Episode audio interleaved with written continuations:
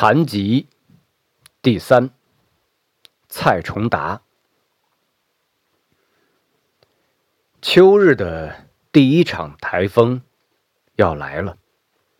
前一天下午，我就和母亲把整个房子视察了一遍。这是全家在父亲生病后要度过的第一场台风。按照天气预报。这是几年来最大的一次，而且恰恰从我们这个小镇登陆。电视台里播放着民政部领导来驻守前线的消息，CCTV 的记者也对着还未刮起、显得无精打采的风有点遗憾。他或许很期待在狂风暴雨中被风吹得站都站不稳，需要扶住某一棵树，然后歇斯底里的大喊着“本台记者现场报道”的话。他会如愿的。台风就是这样，来之前一点声息都没有，到来的时候就铺天盖地。先是一阵安静。然后风开始在打转，裹着沙尘，像在跳舞。然后突然间，暴风雨在下午一点多，枪林弹雨一般呼啸着到来了。我看见路上的土地被细密的砸出一个个小洞，电视里那个记者也如愿的开始站在风中嘶吼着报道。母亲早早关掉店面回家了。台风天本来不会有人出门的。父亲也如期做完上午的锻炼回来了。我起身要去关上门，却被父亲叫住：“为什么关门？台风天不关门，待会儿全是水。”不，不能关，我待会儿要出门。台风天要出什么门？我我要锻炼。台风天要做什么锻炼呢？你你别害我，我要锻炼。就休息一天。你别害我。父亲连饭都不吃了，拿着拐杖。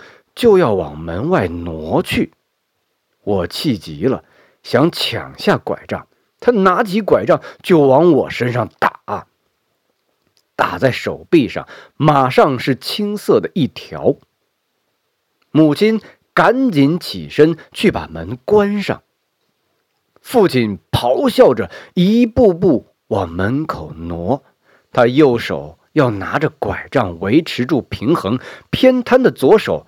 设法打开那扇门，却始终打不开。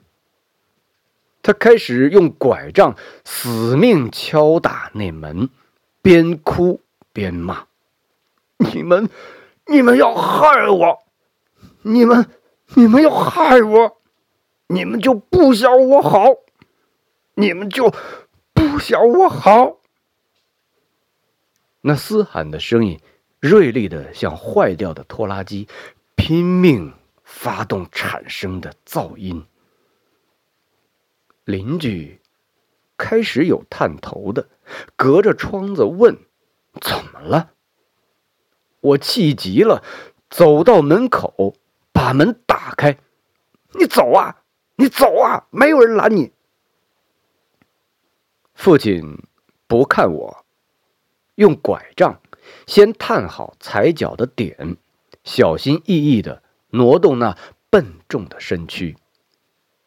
身体刚一出门，风裹着暴雨，像扫一片叶子一样，把它直接扫落到路的另一侧了。他躺在地上，挣扎着要爬起来。我冲上前要扶起他。他显然还有怒气，一把把我推开。他继续一个人在那儿挣扎、挣扎、终于瘫坐在那地方。母亲默默的走到身后，用身体顶住他的左侧。他慢慢的站立起来了。母亲想引着他进家门，他霸道的一把推开，继续往前走。风夹着雨，铺天盖地。他的身体颤颤悠悠，颤颤悠悠，像雨中的小鸟一样渺小无力。邻居们也出来了，每个人都叫唤着让他回家。他像没听见一样，继续往前挪。挪到前一座房子的夹角处，一阵风撞击而来，他又摔倒了。邻居要去帮他，他一把推开，他放弃站起来了，就躺在地上，像只蜥蜴，手脚并用往前挪。最终，他自己彻底。筋疲力尽了，才由邻居帮忙把他抬回了家。然而，休息到四点多，他又自己拿了拐杖往门口冲。那一天，他就这样折腾了三次。第二天，台风还在，他已经不想出门。也不开口说话，甚至他也不愿意起床了，躺在床上茫然无措的样子，没有声息。但他的内心里，某些东西确实完全破碎了。这声音听不见，但却真实的弥漫开。而且还带着味道，咸咸的，漂浮在家里，仿佛海水的蒸汽一般。他躺在床上，仿佛生下来就应该在那儿。不言不语了几天，他终于把我唤到床前，说：“你。”得开摩托车带我到海边走走走吧。那个下午，全家人七手八脚，总算把他抬上摩托车，和负责开摩托车的我用一块布绑在一起。秋天的天光，雪白雪白，像盐一样。海因而特别好看。我沿着堤岸慢慢开，看到有孩子在那儿烤地瓜，有几个少年仔喝完酒比赛砸酒瓶子，还有一个个挑着箩筐、拿着海锄头的渔民正要下海。父亲一直没说话，我努力想挑个。什么话题？我问。以前不是听说你收的兄弟是这片海域最牛的帮派吗？那条船上的人在向我们招手，是你以前的小弟吗？他在后面安静的像植物一样，仿佛他从来不存在一样。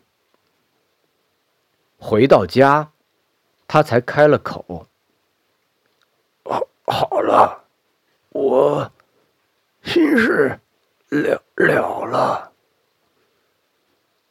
我知道，他认为自己可以死了，疾病彻底击垮他了。他就像是一个等待着随时被拉到行刑场的战俘，已经接受了呼之欲出的命运。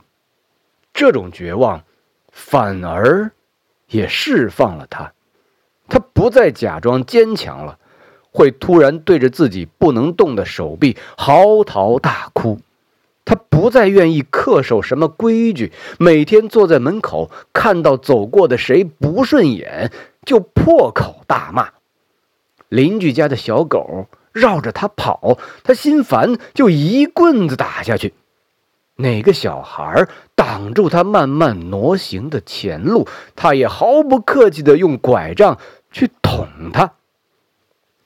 他甚至脱掉了父亲这个身份该具备的样子，开始会耍赖，会随意发脾气，会像小孩一样撒娇。那些下午，每次我放学回家。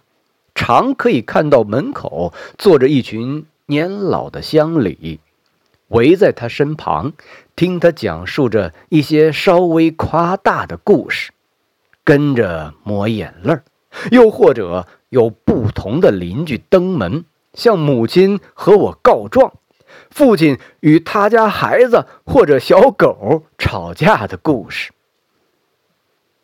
父亲的形象彻底。崩塌了。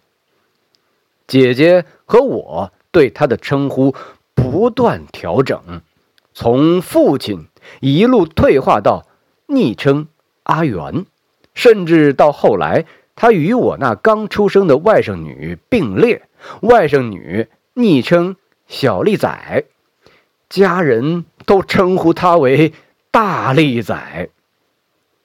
他竟然。也乐于这样的称呼，继续惹哭那些年老的乡里和邻居的小狗吵架。然而，死亡迟迟没来。为了期盼死亡的到来，他讲话都特意讲述的好像是遗言的感觉。他会说：“我不在了。”你自己挑老婆要注意。他会说：“我一定要火化，记得你走到哪儿就把我带到哪儿。”他几次还认真的想了半天。嗯，没事的，我我不在，家还在的。我一直把他的这种话。当做对疾病和死神孩子气的娇嗔，然而这种话还是刺痛我。特别是那句“我不在，家还在”的，会让我气到对他发脾气。不准你这么说！我会大声的凶他。我说的是实话。反正以后不准你说。他不吭声了。过一会儿，随便哪个人路过了，不管那个人在意不在意，他会对着那个人说：“我刚才给我儿子说，我不在了，家还会在。哈，他竟然对我发脾气，我没错啊。”然后他转过身看我，是否又气到要跑来凶他。一开始我真的不习惯这个退化为孩子的父亲，何况撇去他的身份，这还是个多么奇怪的孩子呀！动不动就把刺痛我的生死挂在嘴上。但我也知道，这是他能找到的最好的生活方式。虽然死亡。一直没等来，他却已经越发享受这样的生活方式。慢慢的，他口中的死亡似乎已经不是死亡，而是一个他没盼来的老朋友。他开始忘记自己决定要离开的事情，偶尔说漏了嘴：“儿子，你有了孩子。”会放到老家养养吗？儿子，孙子名字让不让我来取？我会调侃着问：“哼，怎么，您不死了？死？”他意识过来了，还是要赶紧死。然后自己笑歪了嘴，一不小心口水就从那偏瘫的左边嘴巴流了下来。